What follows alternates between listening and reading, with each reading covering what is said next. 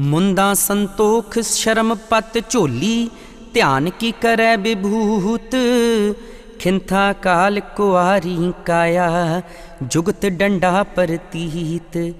आई पंथी सगल जमाती मन जीत है जग जीत।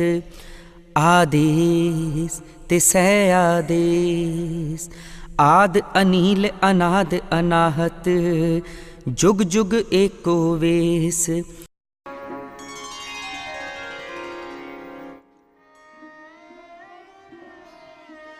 Satguru Nanak Dev Ji in the next four pauris, 28th to 31st, takes into consideration the path of yoga, which in those days was prevalent in India to a very large extent. He fits in the yoga structure his own views. These lead the searcher after truth at one moment with the divine within through the paths of prema bhakti, selfless devotion to God and His creation, contentment, resigning to His will under all circumstances are our earnings. The yogis bore their ears and wore large glass earrings. Meekness and humility are begging bowl, khappar, and the jholi, a cloth bag thrown on the shoulder for surplus provisions.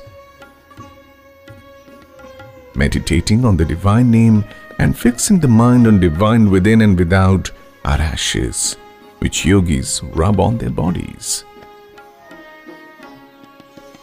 Ever keeping in mind the day of death is Saba Kinta, a loose garment made of all kinds of rags and piece of cloth. Ever keeping the body pure and above all desires is our path of at-one-ment. Absolute faith in God and the Satguru is our danda, a staff which yogis keep in their hands. Realizing all men and women as our brothers and sisters in spirit is our attainment to the highest stage to which the yogis aspire and name it Ai Panthi. Yogis hail each other with the salutation Ai Panthi.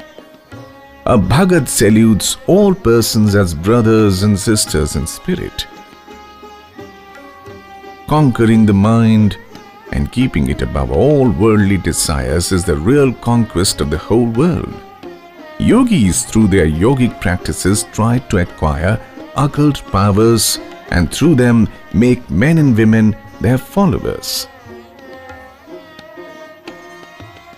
This, however, is only a temporary and ephemeral phase of subjugation. One who has conquered his mind and has controlled himself is a real and permanent conqueror of this world. All persons vie with each other to follow him and obey his commands. O Siddhs, we bow down in complete devotion and reverence to him who is ever existent, the source of all creation, has no color and form, and is indestructible. He is beyond all changes through all the yugas, the cycle of the world's creation.